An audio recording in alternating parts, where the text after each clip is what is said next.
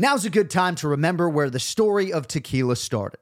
In 1795, the first tequila distillery was opened by the Cuervo family, and 229 years later, Cuervo is still going strong. Family owned from the start. Same family, same land. Now's a good time to enjoy Cuervo, the tequila that invented tequila. Go to Cuervo.com to shop tequila or visit a store near you. Cuervo, now's a good time. Trademarks owned by Beckless AB to CV 2024, Proximo, Jersey City, New Jersey. Please drink responsibly. I'm Royal Oaks. Next time on Too Many Lawyers, we take on a couple of villains to sort out whether bad stuff is also illegal stuff.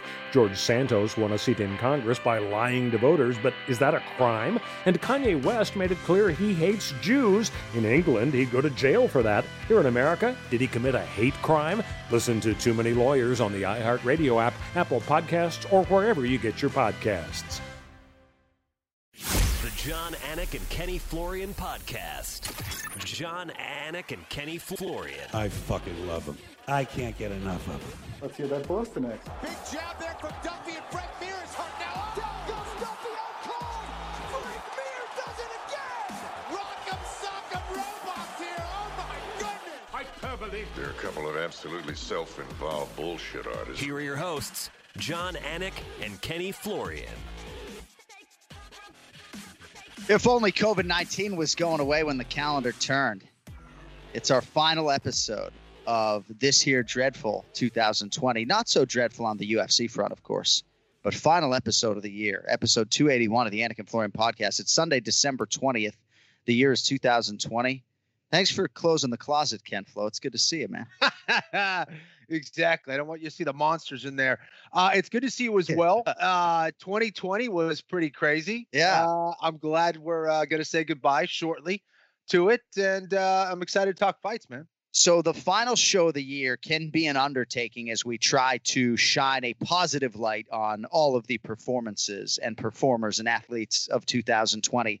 But earlier today, we went through some of the nominations and the nominees for our sixth annual award show, which is coming up on Sunday, January 3rd. So we'll be dark next week catch our uh, collective breaths a little bit, and then we will be back with our award show. And uh, it's an undertaking, right? Going through the UFC list of events all the way back through January. I know that we forgot some things. So our exercise this morning was to try not to forget because we just filmed our UFC Best of 2020, and as you alerted me to this morning, uh, we didn't even mention Jiri Prochazka in five hours on a, a television set. So uh, not a perfect exercise, but we got some work to do today. Some big performances over the weekend. So let us get into headlines, and we will begin with uh, UFC Fight Night Thompson versus Neal, final UFC offering of the year.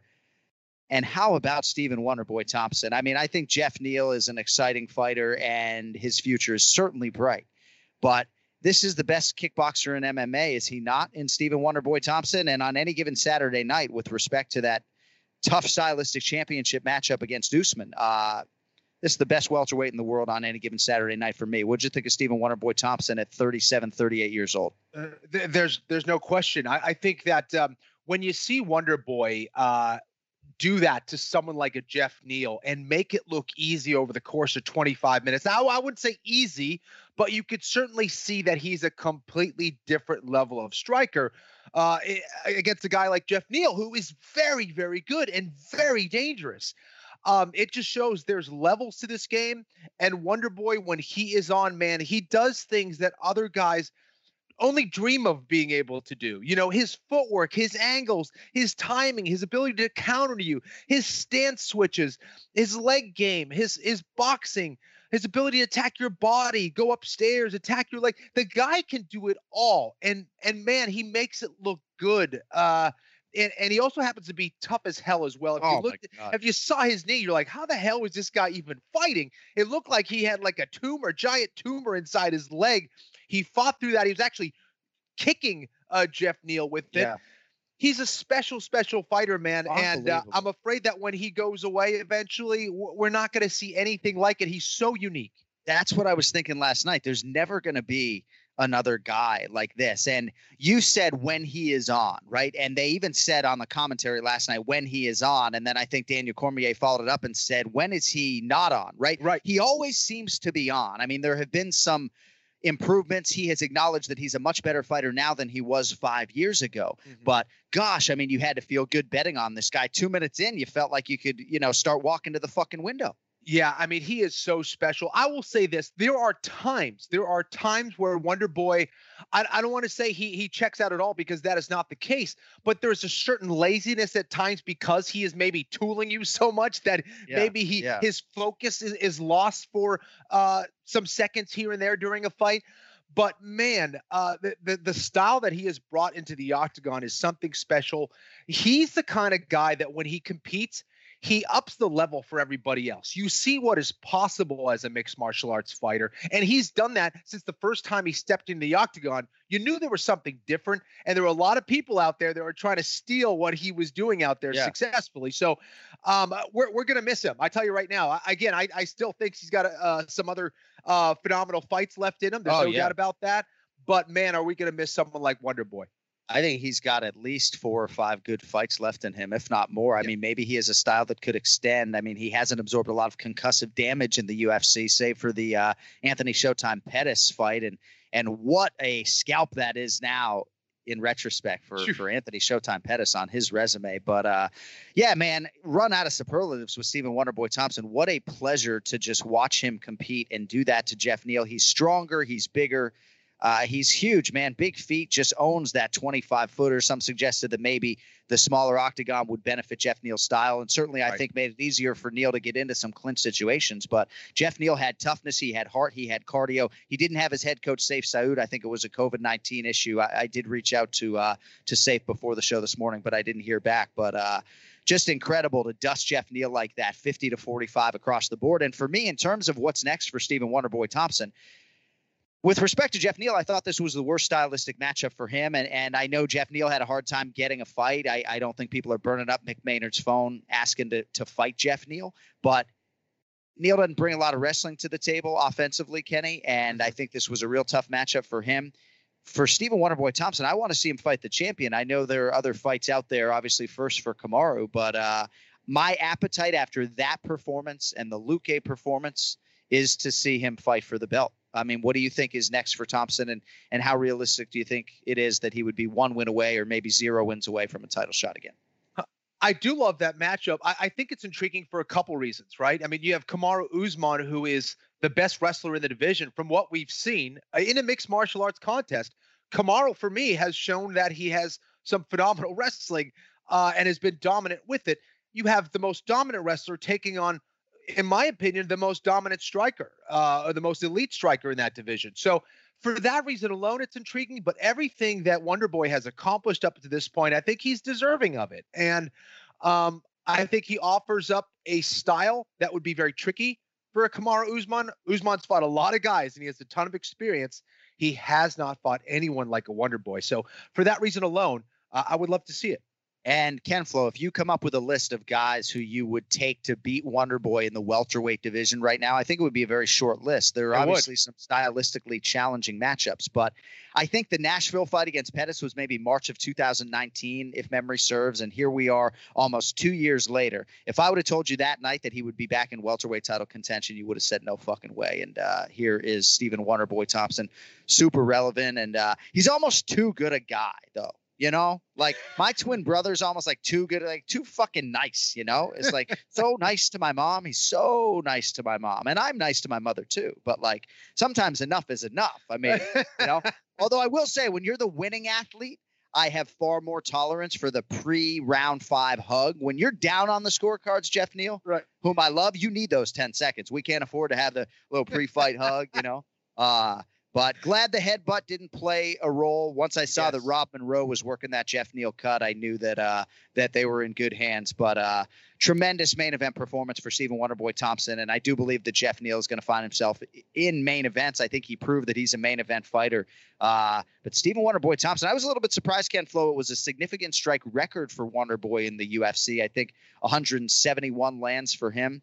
I didn't think this was his his uh, most uh, offensive performance or most you know volume filled offensive performance, but I guess statistically it was. So uh, congrats to Stephen Wonderboy Thompson and uh, Ken Flo in those uh, South Carolina waters right now. You guys got to feel pretty good down there about Simpsonville's uh, Wonder Boy Thompson. excuse me, he's he's amazing. And again, I would say this: I think there's other guys who can be effective like a Wonder Boy in that they can throw some of the same things.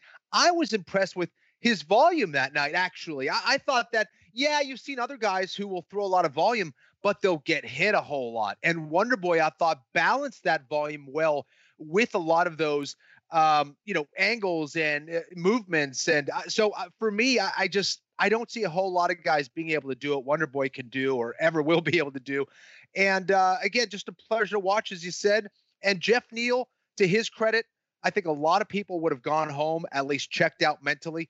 Geoff Neal kept coming forward. He kept looking for a way to win. You got to give him give him credit for that um, you know, even though he was outgunned, he kept coming forward, kept looking for a way uh, to try to knock out Wonder Boy. Was not successful, even with the the hurt leg at the end, and uh, it, it, was just a tremendous way to end the year.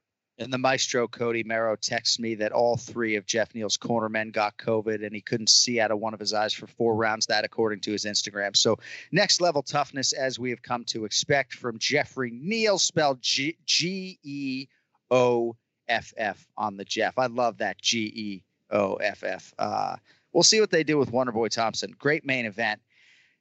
Co-main event, Jose Aldo over Marlon Chito Vera, 29-28 times three. I had it 30 to 27 for the King of Rio de Janeiro. I'm not trying to be funny here. Like I needed Jose Aldo tattoo at this point. I don't know how else to pay proper respects. And as I'm wearing my one more round Ken Flo walkout T-shirt today, by the way, let's see if I can turn around and not compromise audio or video. I mean, can you guys see that Ken Flo on the back of the T-shirt right now? Can you see that? Oh, I can see it. Look at oh, that. that I mean, this thing of beauty. I this mean, is, is that the, the shirt that he walked that out? That is the shirt.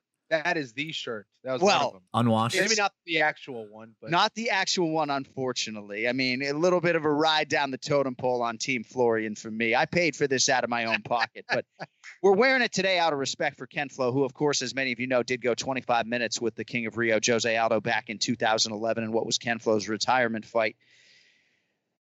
I absolutely loved Jose Aldo, and I I knew from the strut when he was walking out that uh that he was going to be a real problem. How you how do you get him off of your body when he's got that body triangle? I mean, talk us through it, Ken Flo. Great performance for Jose Aldo, and uh, obviously a disappointing little hiccup here for uh, Ecuador's Marlon Chito Vera. You, you got to sneak a shank into the octagon, John. But uh, some something right. tells me that's an illegal move. Yeah. Uh, you know, it's just probably not going to happen, especially in round three. But listen, yeah, I, I agree with you. It looked like Jose Aldo was absolutely focused and ready to go. He was he was really on uh, from the beginning of that fight. I thought that um, he again his body punches were on full display Dude. against Chito Vera you know, there's just not many guys that know how to attack the body in mixed martial arts. Uh, Jose Aldo has established himself over the last few years as the best in the game when it comes to getting you to miss and landing shots to your liver or landing shots to your solar plexus. The guy is just a phenomenal body puncher, and that is a high level skill in striking. You just don't see that every day. And that is a skill that he has developed a little bit later in his career. So kudos to Jose Aldo for continuing to develop his game. But he fought a guy who was very motivated, long and rangy like Chito Vera, uh, who is as tough as they come, a black belt Brazilian Jiu Jitsu, um, has really turned it on when it comes to his striking game. Um, and it was still, in my opinion, a, a pretty dominant performance for him. Um, I, I, thought, uh, you know, Chito had his moments. There's no doubt about it. Uh, he had some good uh, kicking going on uh, from the outside, got some good clinches going, couldn't hit the takedown, but Jose Aldo was just tremendous last night. I felt like the fight was maybe more one-sided than most did. I mentioned the 30 to 27 and I'm not going to sit here and say it was a listless performance for Chito. I would never question his conditioning. We've talked historically about his commitment and his focus, but uh I don't know, man. I just, uh, I guess I expected it to be a more competitive fight. And uh, there are some who are sort of I know Sean O'Malley, it's easy for him to sit around, right, with that loss to Chito to scream for the rooftops that Chito's not any good. But I do believe there is a segment of people who are who are saying, oh, there are levels to this, you know. Um, but this was a big we saw we're gonna get to Rob Font, you know, when these big fights materialize, you know, he took advantage of the of the O'Malley one, but I don't know. I just expected uh I expected more from Chito, who's totally neutralized in that third round. I mean, I don't know. Can't happen. Yeah, listen, I, I think Jose Aldo has so much experience. He's fought at the highest level. And when you go back and you watch the Petr Yan fight, like it wasn't like Yan completely dominated him. You know, that he was he was winning the early portion of that fight. He looked tremendous early on. Yeah. He he started to fade uh, at the end of the fight, and Yan really turned it on. However, um, I, again, I, I think that if you beat someone like a Jose Aldo, you're absolutely going to be elite at this point. Like uh, Aldo isn't necessarily the same guy that he was, uh, you know, several years ago. Yeah. However, he's still one of the best guys, and he will give absolute fits to anyone in that top five. I don't care who you are at 145 and 135. He's just that good, and he has that much experience, John. And if someone can come up with a good tattoo idea, like I thought about the you could do the king emoji and then the Rio the Brazil flag, right? King of Rio. I think that's the most sensical way to go, but I think we can do better. So if anybody in the uh Anik and Florian podcast stratosphere has an idea for a Jose Aldo tattoo, I'm all ears because a good idea gets uh, forever inked on my body. Um, we will get to uh, Michel Pereira, but I do want to get to Rob Font here in the context of this bantamweight division and a huge win over perennial top contender and former title challenger Magic Marlon Moraes. How about the Leominster, Massachusetts born Robbie fucking Font Ken Flo?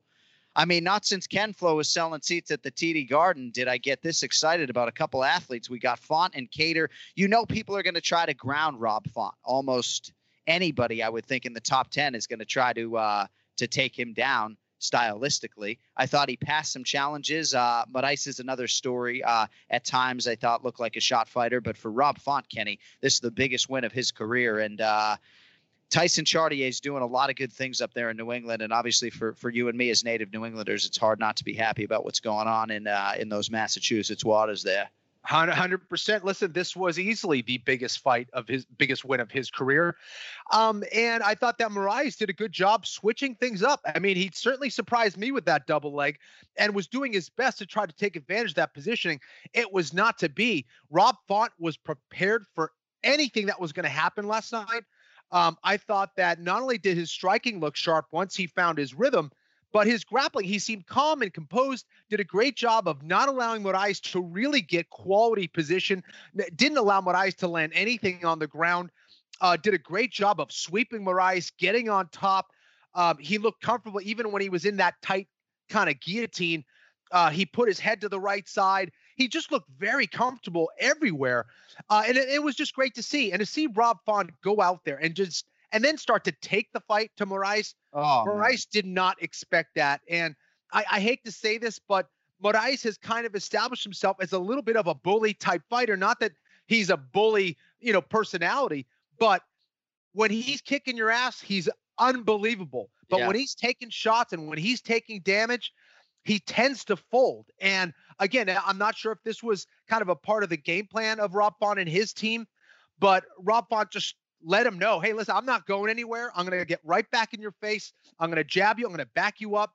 And from there, it was just all Font. Uh, so just a huge win, a phenomenal win for Rob Font and his team. It was great to see. He was clearly emotional. He's had a rough year as far as injuries and all that stuff. Yeah. So, yeah, th- Rob Font is, is now poised to really make a run at the belt, in my opinion. You could see his talent early on, but now it really is all coming together. I mean, you wouldn't pay to watch him kickbox Petr Yan. I know there are hurdles there, obviously, but uh, but I'm excited, man. I really am excited to see what Rob Font can do from here. We talked to Jack Hermansson before his main event against Marvin Vettori and Ken Flo. He said, as a grappler, that 80% of his training is striking. And he's closed a lot of gaps. We've seen market improvements, obviously, for Jack Hermansson. I wonder for Rob Font, such a natural striker. I mean, I love that jab. How much of his training is grappling? Is it 75%, right? Because I just think you have to just grapple and wrestle just as much as humanly possible, right? And try to get your cardiovascular system conditioned to those situations because that that's going to be the key to taking the I know the $50,000 bonus is nice, the top 5 is nice, but it's like we're trying to get on the fucking duck boats on Causeway Street. You need to you need to be wrestling 75% of the time, right? Absolutely. Listen, eh, eh, you know, if there was a title for mixed martial arts, it should be mixed martial arts, brutal honesty required, Yeah. because that that's what it takes. you have to look at your weaknesses every single day and go, Am I doing what I need to do to get better as a mixed martial artist. And to me, it was clear that Rob Font just looked different as a grappler. I think if he fought Moraes three years ago, he probably would have been submitted or been grounded out and, and lost that fight. Yeah. Um, he's just moving way different. He knew exactly what to do with his hips, how to angle his body. His positioning was much better. Uh, and he's on the right track, man. That that's exactly what he needed. I think that was always a deficiency in his game uh, when you saw some of the losses that he had in the past. Um, so it seems like he's a way more confident fighter because of that. And uh, again, just just an awesome just an awesome win for him.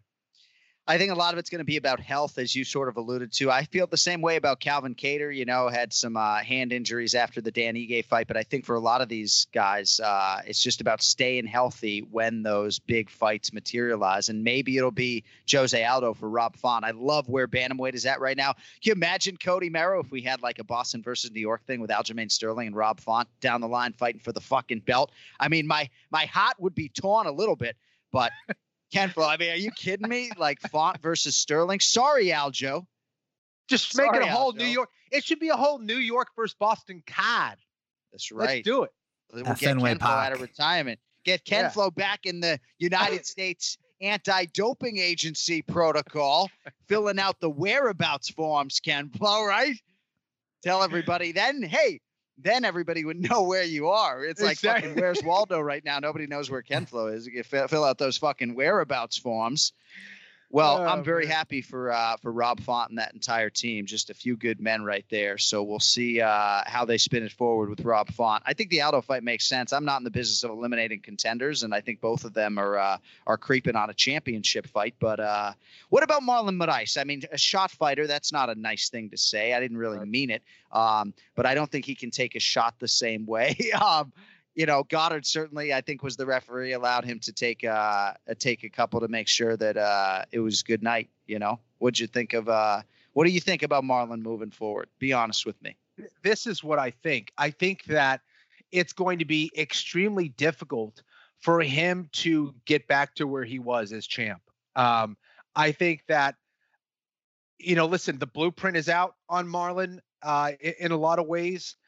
I- don't know what this is going to do for his confidence after suffering yet another setback and yet another knockout. I mean, these are the kind of things that really destroy fighters, both physically and mentally. Um, and you know it just it's that much more evidence that this is probably the most difficult sport in the world okay because you can absolutely be on the top of the mountain one day and at the on, on the bottom slipping just to make your way just to get started on that mountain and Marlon was a former champion and if we're being honest another loss john or, or maybe even after Yeah. this loss it, it might be over for him in the UFC. That that's how crazy this is. Yeah. I mean, we've seen it so many times before with former champions that are now you just kind of forget about him. You're like, what what Yeah. happened to that guy? I mean, Yeah. it's it's wild. So Marlon's going to have to do some soul searching, and, and I think there's some changes that need to be made, both technically, mentally, for him to get back to where he was. And if I'm Rob Font, I'm hopping on fucking Route 128. I'm going to the Florian Martial Arts Center in Brookline, Massachusetts. They're on Webster Street or whatever it is, right? I'm starting privates with Keith. Even if Keith makes me wear the gi, you know, whatever it takes. But Rob Font, uh, got to bring a championship back to the great state of Massachusetts. All right, Longo coming up in uh, in about three minutes, but quickly, Ken Flo. Uh, Chaos Williams over Michel Pereira by unanimous decision. Oh wait, my scorecard doesn't matter. So I had Chaos winning Okay. that fight. Uh, Okay. And maybe you didn't. I mean, yeah, close fight. You know, robbery certainly is not the way to put it. But I had Williams up 2 0 going into the third. Uh, but again, you know, judges are going to uh, do what they're going to do. And uh, I'm sure there were plenty of people out there that sh- thought Michel Pereira did enough to win. I like both fighters. I like the fight. Uh, what'd you think of the feature bout there at welterweight, kid? I thought they got it right with Pere- Pereira, but I, you know, would have would, would I have had a problem if Chaos Williams won? No, not really. To me, it just wasn't a great fight, and it really was a, wasn't a great demonstration of skill from either guy, in my opinion. And I thought Pereira showed that he has uh, more weapons. Uh, but you know, I, I I tweeted this last night, and for Chaos Williams, there's no question this is a powerful dude. This is a guy who is a good athlete. He's strong. He's focused. He's tough. is he a skilled fighter? Would I say he's a skilled fighter after seeing him last night? No, I, I don't think he's the kind of guy that is going to be elite at this stage of the game. He has a lot of, uh, I think, maturing and a lot of learning to do yet, um, which which is tricky, you know. And I said this yesterday, you know, a lot of times we are just so tuned in to what the eye sees and th- we don't really see a lot of the little things that goes on that, that go on during a fight and just because someone goes out there and starches another dude in 20 seconds i, I think we have to be very careful of how much uh, weight we put on those wins because again it takes two to tango and there's a lot of other people making some stupid mistakes out there that can make a guy like a chaos williams look very very good um, and when you see these quick knockouts, we don't we don't get the opportunity to see truly what the guy has to offer. Pereira yeah. is not a wrestler. He's not this high level dude who's who has 30 fights in the UFC, who is even close to being ranked at this point at 170 pounds.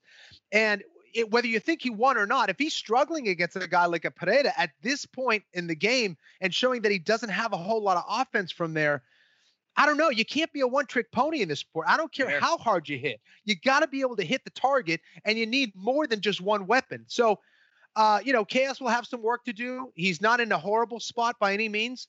Uh, but uh, I think this will be one of those. We'll find out what Chaos is, is made uh, made of after this one.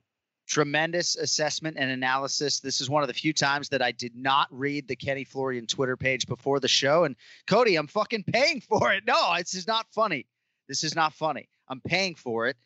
I'm so much fucking dumber about this stuff than you. Always will be, always have been. No, but it is. It's a very thoughtful thing. And the thing is, too, is that uh, commentary, right? Uh, you know, we are promoters at times, right? And uh, let's be clear, you know, like we don't work for the network, we work for the promoter. That doesn't mean that we are wont to criticize when the athletes deserve it. But if you're looking for super constructive stuff uh, that you can really learn from, uh, I think there are a lot of different conduits through which you can get that information. And my best recommendation on Fight Night, if he's watching, at Kenny Florian. That's all I got on that. Uh, people are gonna hate me, but thank you. I love it. I love it, Cody. We got to come up with some uh, some like alternate handle, like hostile flow or something. I'm sure it's gone.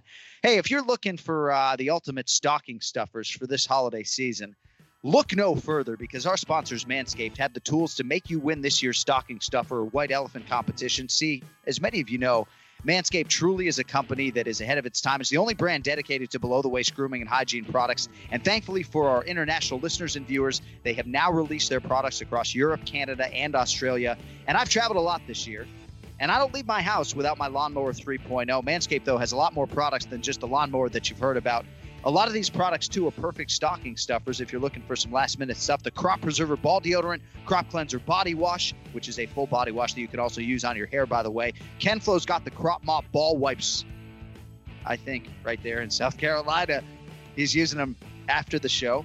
They also have foot duster, foot deodorant, and of course the Weed Whacker nose and ear hair trimmer as well, just like the lawnmower. That has proprietary skin safe technology. And if you want to help out your partner, your spouse, your dad, your brother, your friend. Get them something they'll actually use and maybe get a laugh out of it as well. Manscaped is the place to go. And we got a deal for you. Get 20% off and free shipping at manscaped.com slash AF. Manscaped.com slash AF. No promo code required. Just go to the website manscaped.com slash AF and be the ballsiest gift giver ever with Manscaped. All right, let us get to Raymond Peter Longo. It's now time for the Ray Longo Minute. Punch a hole in this fucking chest. That's what I want. The Ray Longo Minute. Starring Ray Longo. The Jon Anik and Kenny Florian podcast. Here too for Cody, we just got to start speeding on Ray Longo as soon as we put him on camera. We just had a nice couple minutes with the great Raymond Peter Longo off the air, and at one point, uh, you went to like grab your hair. Is your hair bothering you today, Ray? Uh, no, my hair. Right, I, look, I I can't wait to get this, get rid of this hair. But I'm starting to feel a little superstitious. Starting to feel like if I cut my hair now, there's a possibility I get the COVID. Oh, I'm getting wigged out, man. Oh. So i might have to ride this out. The vac- vaccine is right here. you should use it as a mask and just have it cover, like take the back and just yeah. swipe it in the front. I think we're we're approaching a year. Wow. We're approaching a year of hair growth.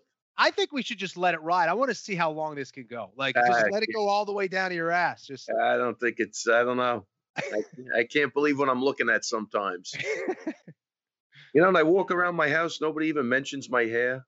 I don't even know if I'm. I think I'm invisible in my house at this point. I kind of want you to turn around so I can see what you look like from behind. And I hope people don't take that the wrong way, but I, I want to see it. Yeah, I mean, yeah. It's like You a kind of a bullet thing me, going that- on. That's a hundred percent not my good side.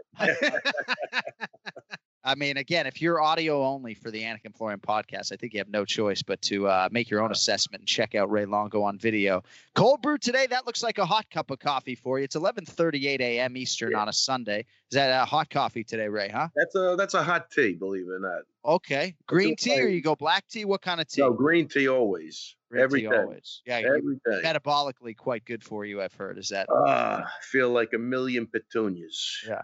So uh, we did not have a barber regrettably reach out, and people wonder why I perseverate on raised lettuce. Ken Flo, uh, historically great hair. I mean, they've done television segments on Kenny's hair. Ah. I have had an issue with hair since I was a very young kid. Right, I've been shaving my head bald every four or five days essentially since I was 14. I have an identical twin brother, as many people know now, who has hair down to his shoulders. But I got an issue with it. Like I can't. I like I want you to get a haircut because I think you you look you look more handsome with your haircut. I mean, I, uh, does your wife like this look? I mean, what? I like I tell you, like I told you before, nobody even mentions it. I don't know what's going on in my house. I have no idea. My wife, my wife likes me whichever way I am, though. She's one of those people. She's just supportive as hell. I love it. Well, I know we have business to attend to, but as I'm looking at you, like one of your ears is covered and the other Right. is not. It's like, what are we doing, I man? know I can't see myself. All right, Where am I on this thing? Hold on a second. all right. Uh, we WB. WB. WB, let me tell you something. Masterpiece. Masterpiece. What can you say? I mean, the guy's going to be 38 years old. How do you not, first off, how do you not love him? Complete, you know, look at his sportsmanship. The guy's mouthpiece comes in, he doesn't even want to hit him. I mean, that that's confidence too. You know, that's Yeah. just the guy's still having fun.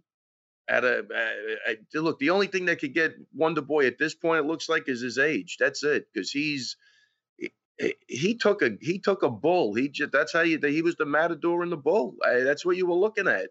Beautiful footwork, timing, fakes. You don't know where he is, dude. You know, Kenny. It's so frustrating. You go to hit a guy, he's not there. He's behind you. You take your best swing. It, it's a it's frustrating.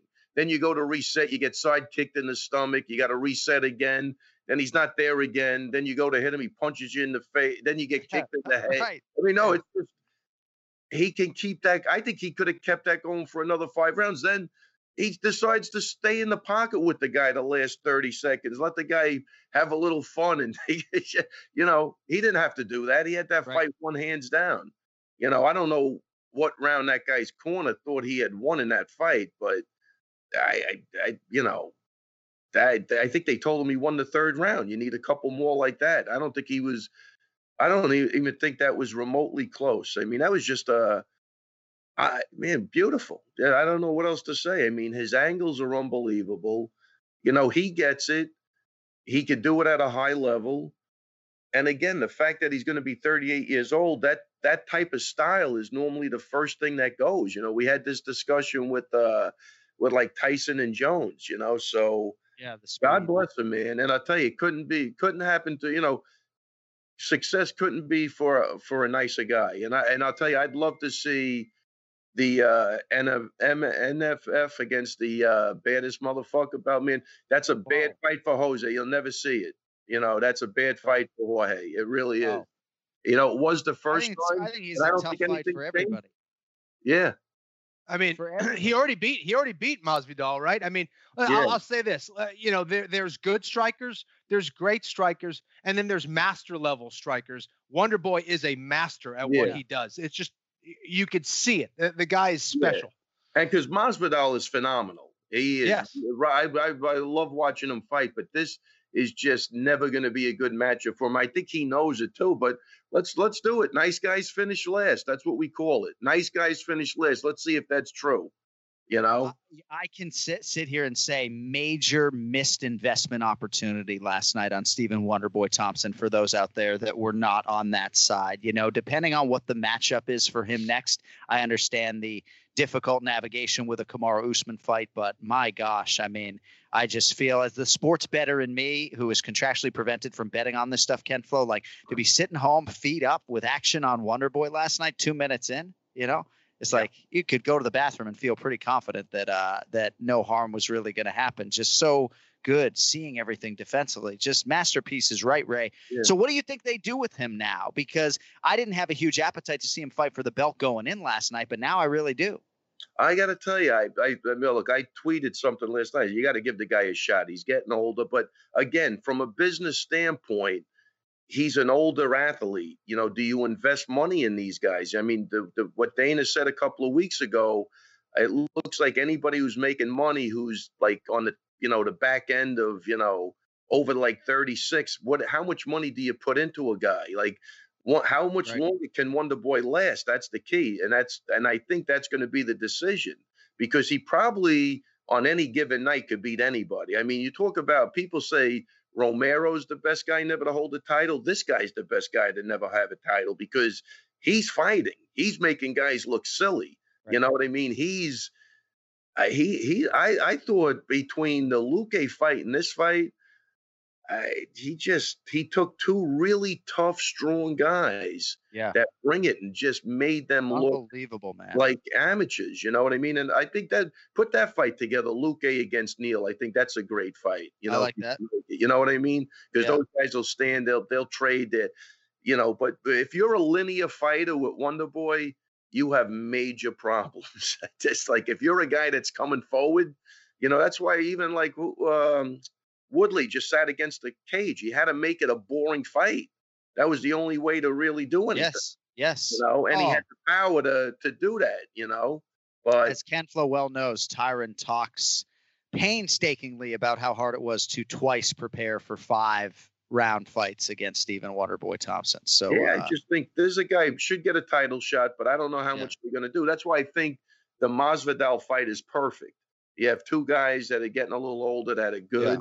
Uh, they both can probably draw yeah. some eyeballs to it. And and again, if they do it with the baddest motherfucker against the nicest motherfucker, Yeah, see, I, I mean, yeah, that NMF. BMF stuff that doesn't do anything for me. I, I guess I just feel like it's a fight we've seen, and welterweight is so compelling that if you gave me a list of the top fifteen, Yeah. I'm sure I could find somebody that. Uh, but hey, I mean, you know, Longo, most people agree with you. Okay, no, you're the but I- star of the show. I mean, Yeah, no, no, no. It's not. Look, I I agree with what you just said, but I think if they have the novelty, they already Right. did it with Diaz. It right. looked like I it you. worked. I You know got what. I mean? And you, you know, I'm just saying, entertainment wise, you bring Yeah. in The Rock Yeah. and you bring in Yeah. another nice guy, you know, to hold the other belt. I don't know. You could sell that fight easy. I think. Yeah. I mean, is the play-by-play announcer, like it's a little tricky writing in a show open for a, a baddest motherfucker belt. You know, a little bit of a di- different navigation than Yeah. like the UFC welterweight championship. But hey, maybe I'm just uh, tight ass mainstream stick and ball guy. But you know, no, no, I'm I'm, I'm actually with you on that. I'm just Yeah. looking. I just like to see Wonder Boy cash Tonight, payday. we have the baddest motherfucker in the sport fighting the NMF belt holder. I mean, what are we doing here? All right. So uh Jose Aldo, big night for him, big night for the bantamweight division. I know Aljamain Sterling obviously is going to fight Yan for the belt. Uh but I'm just going to say here, right? Just look out for the Lemonster product out of Massachusetts, Rob Font. You New Yorkers get too comfy, you know. No. A couple hours to the north, we're cannonball coming, man. Aljo gets that belt, man. Us Bostonians, we're fucking coming for that gold. No, let me tell you something. You Bostonians got two really tough blue collar guys with Font and uh, Calvin. I mean, uh, yeah. Holy shit! I got to get a hat. What is this? Look at this guy. Let's go. Oh, but no, those two guys. Let me tell you something. I love it, man. They both look. I love guys that that box like that, man. They just got great hands. They go for it, and they're proving that whatever they're doing over there is working. Because that was a great win for Font. Uh, I say, pretty big step up. It looks like he caught this guy at the right time, Marlon, because he just hasn't been the same in the last three or four fights. Even you know, think about like again, I go back to the mental thing. Think about that. He technically gets the decision over Aldo. They give Aldo the shot. You know, he has a win and he doesn't have a win. Now he's got nothing, completely nothing. So Yeah. I kind of feel bad for him. You know what I mean in that regard because uh looks like Aldo Aldo's still in there. You know, he's ripping body shots. He looked great. Um and I thought I thought he won every round of that fight. To be honest, I did too. I did I too. really did. I thought, you know, and not, not that it, I mean, definitely, obviously won, but I just thought Aldo, uh, you know, he's not the same Aldo, but I'll tell you what, he's he's not like. See, he- here's the difference. See, like we talked about Ferguson, like like Aldo's got great fundamentals. He always did. You know what I mean? And that's never going to leave you. It's the timing and you know the other the conditioning and you know injuries. Whereas Ferguson, who relied on just really being a mad hatter, that's the first shit that goes. You know, and when that goes and you don't have like the head movement, you know, and some of the other, you know, techniques to hold you through, it's a problem. But I, I like what I saw with Aldo. Like again, they definitely, you know, a little slower, but man, he still commits to those shots and you know, he has to fight in spurts, I think, now, but he did a great job. And I don't even know if I just segued off of Rob Font, but Font, you know, uh, You again, did a beautiful job. It must be all that extra rounds training, that post fight show you're doing on the uh, the Facebook Well, website. they were all in the same division, so I lumped them together. But Font, listen, Font did a great job, phenomenal against a guy who still has power. You know what I mean? That's the one thing he has. He just looks like now he's struggling mentally with a couple of things, and it's going to be a really, you know, I, I think Marlon, especially with the height, that's where he's having some problems. Even though Cejudo, you know, walked him down, but Sandhagen, Font, they were all a lot taller. You know, he was beating like you know uh, Sun Sao, Jimmy Rivera. They're all short, stocky guys, which looks like it might be more tailor made for him. I don't, I don't know, but he's got a long way to go. I don't know if the departure from Mark Henry was a Right. big deal. I mean, you know, I just that's an unfortunate situation because I think he's a nice guy. He is. What an unforgiving sport. You got anything Uh, for me on the uh, the heavyweights, Marcin Tybura? I didn't think he looked as conditioned as his previous fight, but obviously he was able to get Greg Hardy out of there. Some criticism of Hardy on the ground. I'll let Ken Flo chime in on this too, but uh, that's the one main, main card fight we haven't touched on. Did did you learn anything about Greg Hardy or or Marcin Tybura over the weekend? Well, look, you know, look, I, you know, I've, I've turned the corner on Hardy because you know we've seen, you know, like the Nate Robinsons and guys try to get into the sport. He his stand up looked good, man. He's definitely he's definitely getting better. You know, like as long as like my thing is as long as the guy's taking it serious and he's doing the right thing, power to him. And I think he he looks like he'll stand in there with anybody. I thought he had a great first round. Now, obviously, look, he's a newcomer to the sport. He's done great things. I think, you know, for the time he's been involved, you got to give the guy some sort of credit. The ground thing was, you know, pathetic. There was not a sign of anything. So I think he goes back to the drawing board on the ground. And I think, based on what I've seen with his stand up, I think he makes the adjustments. I think he's an athlete. It's not easy. Kenny's going to tell you that, I'm sure, but we saw like absolutely nothing. I don't. I was I was a little surprised on that, but but the poor the Marcin does have a decent top game, so that was that was good. I enjoyed the fight though. I think it was it's going to be a great learning experience for Hardy if he doesn't, you know, take it the wrong way. And uh and hats off to Tybura for beating a guy that's been a problem for a lot of people. Ken Flo, in terms of the ground stuff and the criticism of Greg Hardy for having next to nothing in terms of resistance, we talked earlier, right, about Jack Hermansson saying he spends 80% of his time training on his his glaring weaknesses, right? I think the expectation is that Greg Hardy is, you know, living in dorms and training hard, and there would have been maybe more to offer at this stage of his career on the ground. What what are you what are your thoughts on all that? Yeah, listen, I think that there were two main problems with with yesterday's performance. Uh, number one, I don't know if he was pacing himself. I thought he. I think he thought he was going to put Tybura away in that first round and kind of put all his chips on the table there in that in that round one. Uh, and in round two, once he got on his back, I, I think not only is he not competent there uh, as a grappler, but he was also exhausted. And I mean, just covering up there, it, he was that was his tap out. This was his tap out. That was his way of just Right, letting the right. ref go in there to save him, uh, because he he was not making one movement to get out of there, and there was space to do that.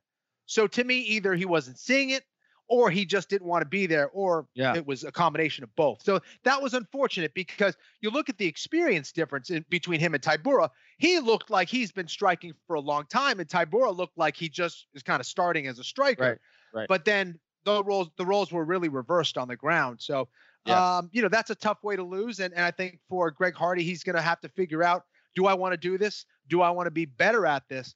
Right. If I do, I'm gonna have to put myself in these positions again and again in practice. Without doubt. And the other thing is, I think you brought up a, a really good point that I missed. That the when they they the camera panned over them, the breathing was wow, it was way out of control. So Yeah. I know we did have a problem, and I'm not. I'm just saying this because no, that that was unusually, I believe, heavy breathing for that. Because I don't think he did have a good first round. He Kenny's probably right. He probably thought he had him out. These are all things you learn as a fighter, like you know how to pace yourself and not you know blow your load. I don't think it was that bad. Maybe there was an asthma component to it because we know he had the inhaler in the past. That looked like a, a panicky breathing to me. I, it just, I'm not a doctor. I don't know, but I, something was was wrong with it that I kind of short circuited him. That possibly could have been it. Cody, what do you got, kid? Well, not to sit here and be on the Greg Hardy defense train, but at the same time, it's a lot easier to hit pads in a garage than it is to get into a wrestling room in the middle of this COVID situation. And if you No, have asthma fair. and you're trying to avoid COVID, then maybe that's the thing that you know is Yeah, lacking That's this fair. year. That's fair. And he is uh, an asthmatic and had an inhaler on the NFL sidelines as well. But I just that the big hurdle for him is going to be those grappling situations and to be able to s- sort of maintain some sort of cardio level. I, I don't know. I just think that's uh th- that's the big hurdle for him, and we'll see if he can get Yeah. over it. But uh, certainly has made a lot of strides on the feet, of course. Um, all right, man. That's all I got for you today. That's it. We're done for we're done for 2020. That's what you're telling me. Well, I mean, basically, we're going to segue into our Anik and Florian Podcast Award nominations, and we don't want to bore you with that noise necessarily. Uh, I will ask you about one category, okay, before I Yeah. let you go. It is the Robert Follis Cornerman of the Year, and we'll have loosely five nominations in each category. I have some different names written down. You know, I think Waleed Ishmael and Team Figueiredo deserve some acknowledgement in 2020 for what they have all collectively done with Deiveson. Uh, Ray Longo is nominated every year just as sort of a courtesy for you being on the show. Uh, Eugene Bareman, Jason Parillo, Javier Mendez, as far as I'm concerned, he had one job this year and sort of stepping up for Abdulmanap Nurmagomedov. I know he has a lot of different athletes, but Javier Mendez, for what he was able to do mentally with Khabib, uh, deserves a nomination. Mike Brown, James Krause, Conan Silveira. I mean, there's so many great coaches in the space. I'll probably give the award to Longo. We'll see. Uh, we'll see how I feel in a couple weeks. Oh, they'll- they'll- this that could sink the show. Don't do that. Okay, I won't. No, I pr- principally I don't. I don't go out of my way to give New Yorkers awards unless they absolutely earn them. Uh, I, not tell you, kidding. I got to tell you that Eugene Bareman, he's doing it. He's uh, he's continued to do a great job. There. Yeah.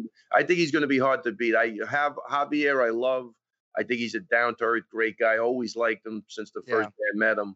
Uh, good job, also. I mean, he's, you know, he's done great things over there. But Bareman seems to have gotten through to a bunch of people that, Yeah. that came nowhere. You know, it looks like they they're tight. I love I love the cohesiveness and the camaraderie, and that that's got to start from the top. And that's uh, I like I like I like that guy. You you ever hear him in an interview? He's down to earth. He's Oh yeah, he's humble. Uh, Yeah. I, those are the guys I like. And they, and again, Javier, him, they could split it as far as you know. Uh, if, you're asking for my opinion, which you Uh, didn't, but I threw it in there anyway. no, I love it. That's good It's, uh, stuff. That's who I am. I interrupt you, and I'm going to continue to interrupt you in 2021 because uh, maybe I'm a bully.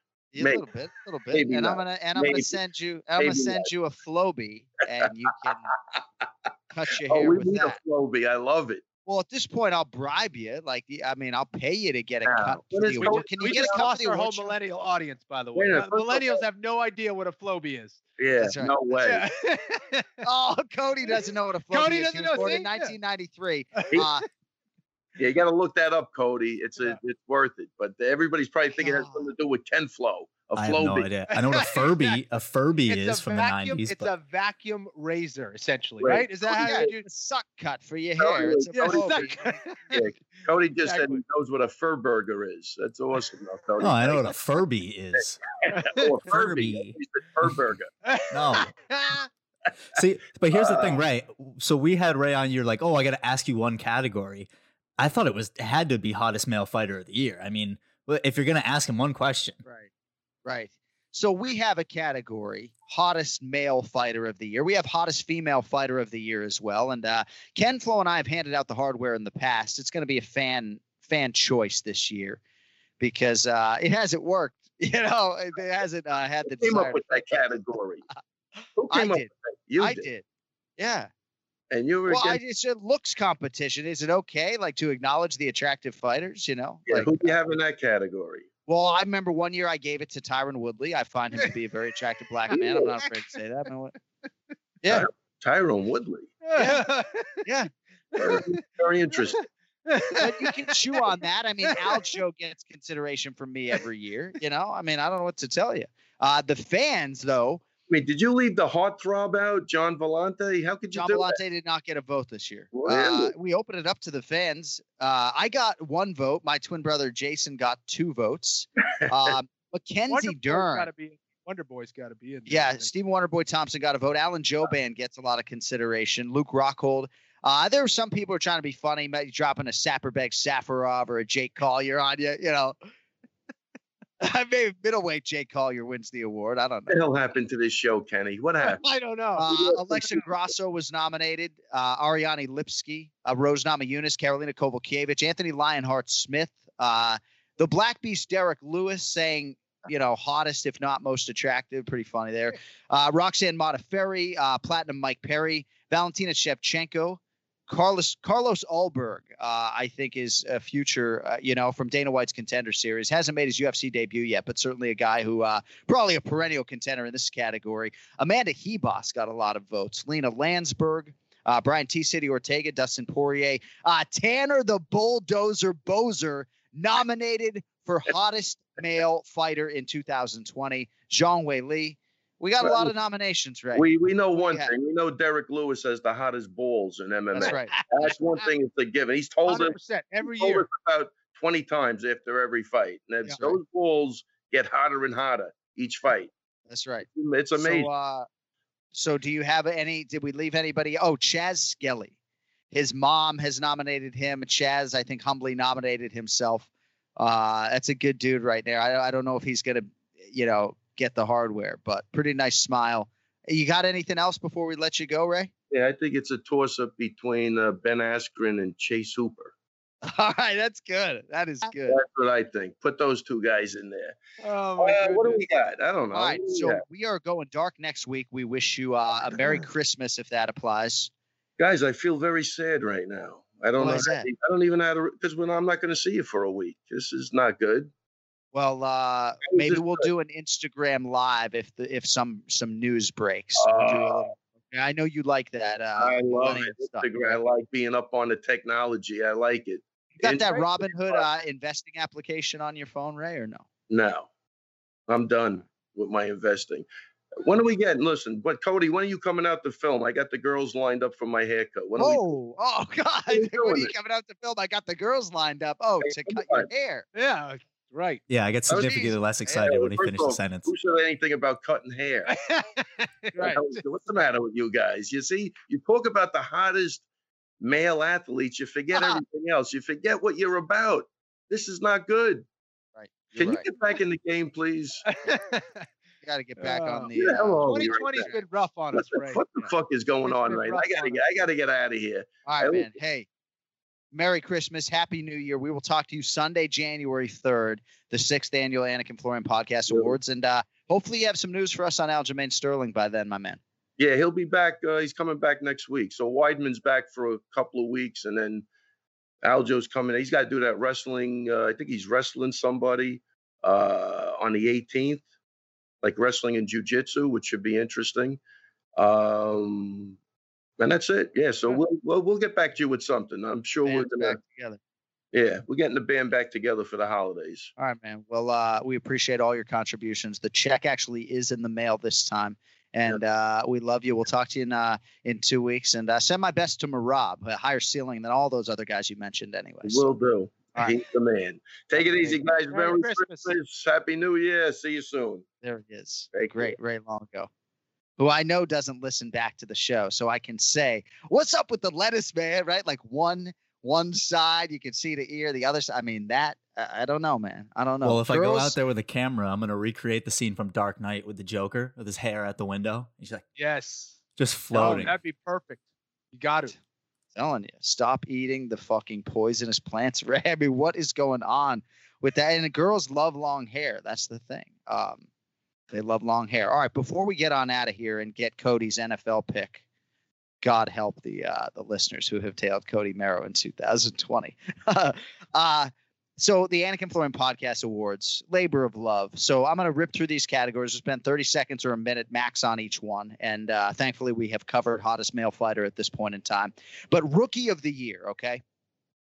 And again, prerequisite has to be that they made their UFC debut in 2020. So there's certainly some fighters who maybe are super young or you consider them a rookie, but if they fought in December of 2019, they are eliminated. And by the way, anybody who is listening or watching this, if you have fighters or nominees that we have left out, by all means, fire away before the award show on Sunday, January 3rd at Anik Florian Pod. Rookie of the year. I'm going to throw out some names, Ken Flo, and, and perhaps uh, you can find a name in here and you have a little lean for us.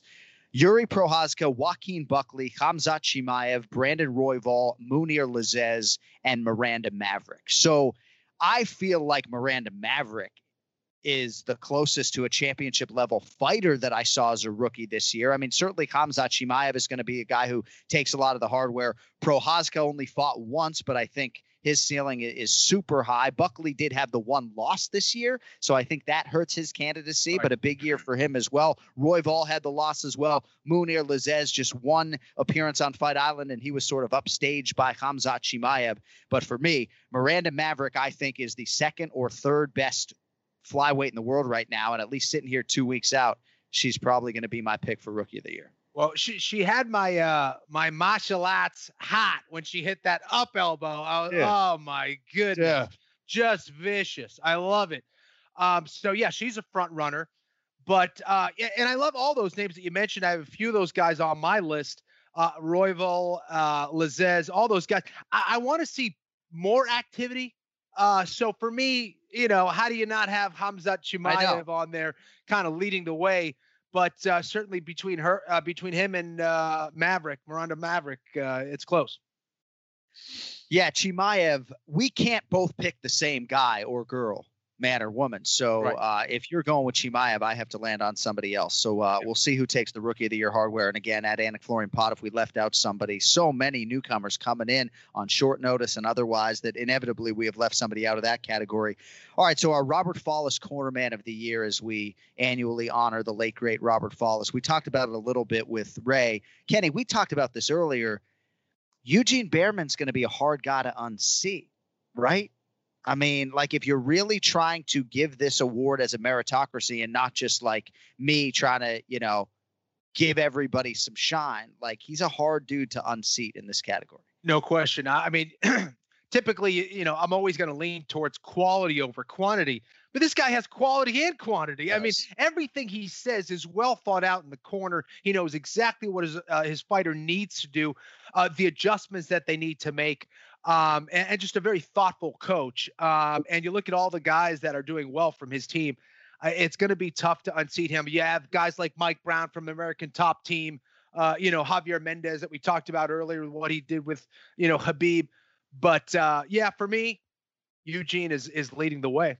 You got to think Eugene's getting a belt from one of us in two weeks' time. Conan Silveira, I think, is the guy that I learned the most from this year as a coach, just in side conversations and just talking through the Felicia Spencer strategy for Amanda Nunes. Just a, a wealth of knowledge. So he's going to get some consideration for me. And also James Krause developmentally, what he's done with young fighters and just his overall commitment to coaching, I think deserves some uh, acknowledgement. And I know I'm not alone when it comes to our listeners who have suggested uh, James Krause. Uh, our Adam Snacks Geller Male Fighter of the Year, uh, named in honor of our, our fallen friend who was a mixed martial arts encyclopedia, Adam Snacks Geller. Israel Adesanya, Jan Blachowicz, Deiveson Figueiredo, Charles Oliveira, Kamaru Usman, Petr Yan, Khabib Nurmagomedov, Stipe Miocic. Now, Kevin Holland went 5 and 0 in 2020. I kind of start with the champions, so that's why you sort of hear yeah. that lean from me. So uh, I don't know who piques your interest for male fighter of the year in 2020. Geez, you know there there are a few of them. Um, you know, certainly Khabib Nurmagomedov. You know, he only had one fight, but you know, you look at who they matched him up against in Justin Gaethje, an excellent wrestler with crazy knockout power. That was going to be the guy, or supposed to be the guy, uh, to give him the toughest matchup, and it just didn't happen. Not only did he beat Gaethje, he made it look easy. Uh, you know, completing, you know, an undefeated uh, career uh, so far. You know, he may Right. come back, but uh, 29 and 0, uh, and then having to deal with the death of his father during these times. It, it's all. It was an awful situation for him, and he still passed all those tests with flying colors. So Khabib is one of the guys, although he he wasn't as active as some of the other guys. Um, is there Israel Adesanya, another guy went one and 0, but again made it look easy against the, another guy who was supposed to be a tough challenge. So, you know, those two champs for me, man, are looking good.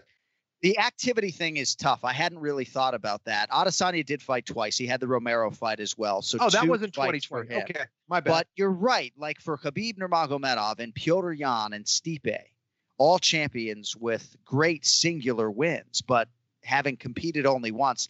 I'll tell you right now, Jan Blachowicz is my fighter of the year. It's the only one I'm going to actually reveal today. I'll make the case in a couple weeks, but uh, Jan Blachowicz for me, uh, getting all the hardware for uh, 2020 Fighter of the Year. Female Fighter of the Year, I got the champions in the UFC: Ken Flo, Amanda Nunes, Valentina Shevchenko, Zhang Weili. Uh, Yan Xiaonan hasn't lost a fight since 2010. For me, Shevchenko's got the two appearances as opposed to the one for the other two. So uh, I don't know. Anybody I'm leaving out, or can we move on? I'd say Shevchenko and Zhang Weili are, are my front, front front runners right now. They're killing it. Yeah. Uh, fight of the year. So Zhang Weili versus Joanna Jędrzejczyk seemed to be the consensus pick, and then you had Deiveson Figueiredo and Brandon Moreno turn into fight of the year contender uh, about a week ago. Dustin Poirier versus Dan Hooker. I would say the second round of that fight was the best round of the year that I saw. Josh Emmett versus Shane Burgos, certainly a Yes. nominee. Marvin Vettori versus Jack Hermansson. Uh, you got anything for us on fight of the year? You, you got them all really man. Um you know it, it's not as easy of, of a pick. Uh, i think first of all you're talking about you know the, the the drama of the fight you know what did that bring to the table how competitive it was uh you know the back and forth action how technical of a fight was it um you know uh, how much damage did both those guys do on each other? Um you know, was it a fight that took place everywhere on the mat? So th- there's a lot of different criteria for me, but uh, we have some uh, amazing uh, ones to pick from. That's for sure. Uh, yeah, back and forth, I think, has to be a consideration. You can't necessarily sweep the floor with your opponent, and the stakes as well. It's hard Yes. not to uh, lean to a title fight with respect to uh, like a three rounder between Emmett and Burgos. Breakout star of the year. We talked about this before the show, right? You can either go with somebody like Deiveson Figueiredo, who sort of vaults to superstardom, or maybe a guy like Kevin Holland, who goes five and zero you know, Chimaev is is our rookie of the year guy, so uh, maybe not getting consideration here. What do you have for us on breakout star of the year? You know, um, you know, Deiveson definitely is in the conversation for me uh, with, with not only his activity but the, the way that he's performed and how he's become this very dominant champion now. Uh, Petr Yan uh, is a guy who had an excellent year. Uh, Yeah. Is looking very strong. I mean, beating a legend like Jose Aldo is no joke. Uh, and the other guy who's not a champion and probably will be fighting for the belt shortly is Gilbert Burns. Look at the way that he turned around his career, his activity. I mean, this guy wanted to fight every single week. And you look at the, the kind of guys that he went out there and beat Demian Maia, you know, the Gunnar Nelsons, all these guys that he beat were very high level. He's gone undefeated uh, for a while. So, uh, you know, I put Gil- Gilbert Burns into the conversation as well. I love that injection. Uh, team of the year, we will solicit fan appreciation here. City Kickboxing, Team Figueiredo, American Top Team, Old reliables, some new ones as well. Feel free to fire those along. Fortis MMA. The Geoff Neal loss is sort of hard for them totality wise. Upset of the year, uh, Shana Dobson over Mariya Agapova. Julian Erosa on short notice against Sean Woodson. Upset of the year is an interesting category. And Ken Flo, I would like you to share with the masses your exceptional choice for upset of the year for 2020 because I hadn't thought about this, and I think it's the best choice that I have heard. Well, listen, Edmen Shahbazyan was coming in with uh, just a lot of hype and was looking pretty unbeatable in the middleweight division. And he took on Derek Brunson, who I think a lot of people, you know, see as kind of a gatekeeper. Um, and they thought that uh, it was only a matter of time uh, before Edmen Shahbazyan was going to go out there and do work on Derek Brunson. Um, Derek Brunson had other plans. He went out there, not only beat Shahbazyan, he made it look dominant and basically shut us all up. So Derek Brunson's got to be in there for upset of the year for me.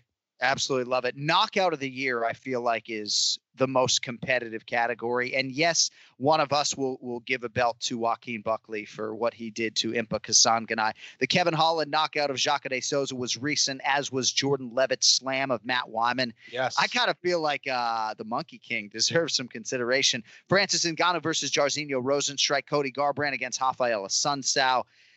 Same card, UFC 250, Sean O'Malley against Eddie Wineland, Conor Yep. McGregor with the shoulder strikes and everything else against Donald Cerrone, uh, Khaos Williams against Abdul Razak Alhassan, Calvin Kattar against Jeremy Stephens, on and on it goes. Submission of the year, not as many. I mean, Aljamain Sterling for me is probably going to get the trophy given what he did to Cory Sandhagen and the stakes of that Yep. fight and how quickly it happened. Khabib against Gaethje, Figueiredo over Benavidez. I mean, one of us probably needs to fucking give that guy a trophy for that. Mackenzie Dern with the knee bar on Hannah Cifers.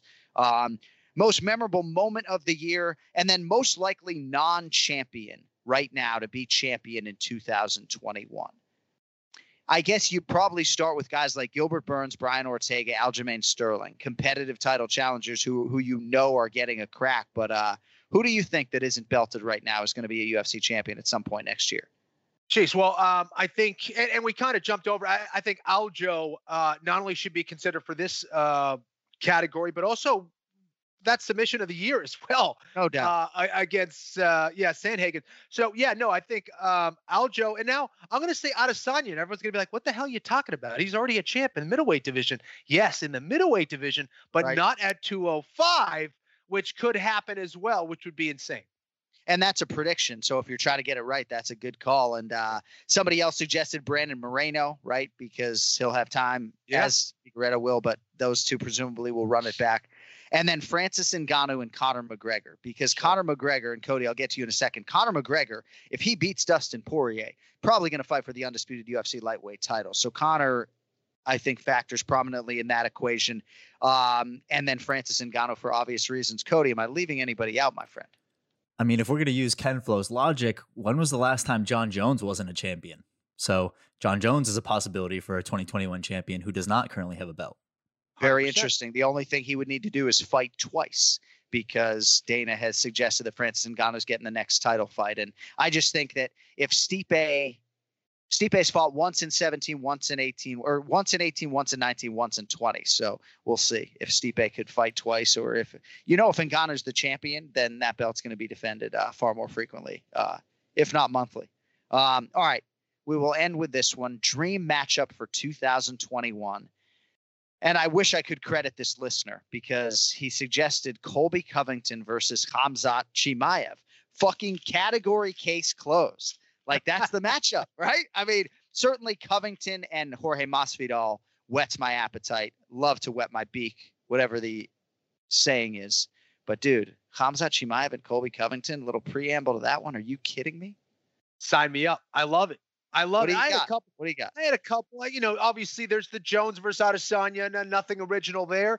Uh, and another unoriginal one, of course, would be if uh, Khabib Nurmagomedov and uh, Conor McGregor go go at it for a rematch. I mean, I, I want to see it. I, I really want to Yeah. see it because people kind of, you know, they're saying, oh, you know, look at what he did to Gaethje, man, and look at what Conor did supposedly with the broken foot against Khabib Nurmagomedov. You tell me that that's not a possibility. Like he absolutely has no chance whatsoever. Right. That's a fight that I think a lot of people would love to see. I, I would love to see it. Of course, Khabib is going to be a, a favorite heading into that one, no doubt about it. But uh, just anytime you get two of the biggest names in there going Oh, at it, why, why wouldn't you try to see that again? Max Holloway versus Tony Ferguson, another fight that we heard Oh. about at least on two occasions. I would like to see Henry Cejudo come back and fight Alexander Volkanovski because I just I think that's a winnable fight for him. Aljo versus Petr Yan, certainly hopeful that that will hold together. And then finally, anybody versus Islam Makhachev for me, right? Because, and I think it was a listener who actually pointed out that that's the ticket to a fight with Khabib potentially, right? It's like I would like to see one of these lightweights say, I think I have an idea as to how I can earn a fight with Khabib and want him to come back. I'm going to dust Islam Makhachev, right? Because if you could beat that guy, then I think competitively that would give Khabib something to chew on. So um, I don't know if Alexander Hernandez is going to be next for him. I don't know if they're going to run back Islam Makhachev and, and Rafael Dos Anjos, as is rumored. But uh, either way, I think whoever beats Islam Makhachev has a pretty good chance to fight. Like if you're Dos Good Anjos, luck. I know, yeah, right, right. Not a whole lot of people raising their hands for that one, That's but uh, yeah, I agree. All right, today's pick to click is brought to you by Oddshark.com. Oddshark is your source for the latest odds from leading authorities, expert editorial content, and detailed matchup picks with expert in-depth analysis for each game. Their free statistics, numbers, and trends will help you make the sharp picks on game day. Head over to Oddshark and start playing like a shark today. That's Oddshark.com. Don't forget the second S. All right, week 15 in the NFL has already begun, but the Sunday slate begins in about 42 minutes. To that end, Cody Merrow, who do you have for us today, my friend?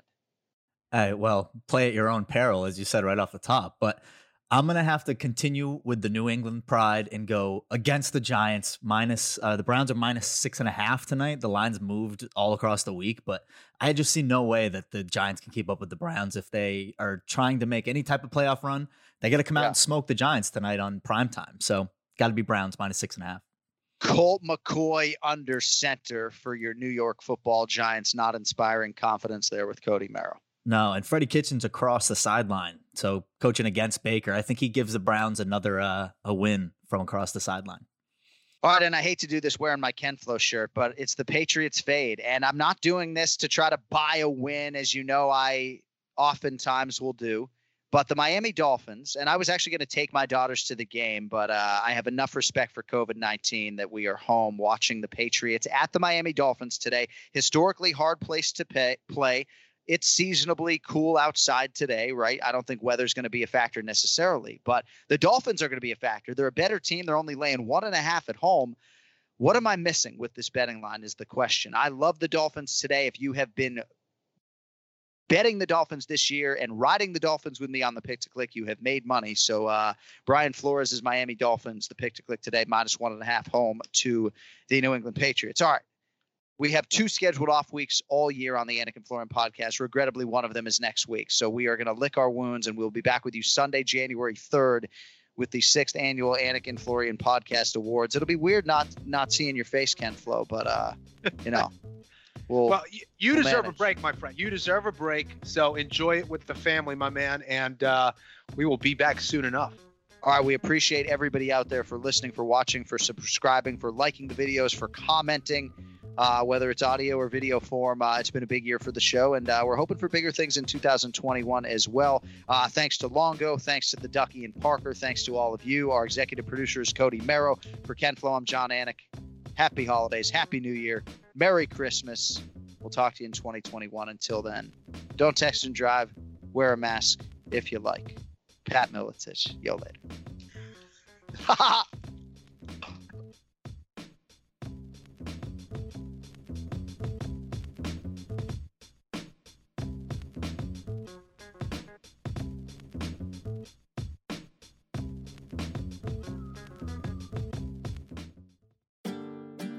Hello, I am Dr. George Jesus Mesa, a clinical psychologist and collector of Chicano Latinx art.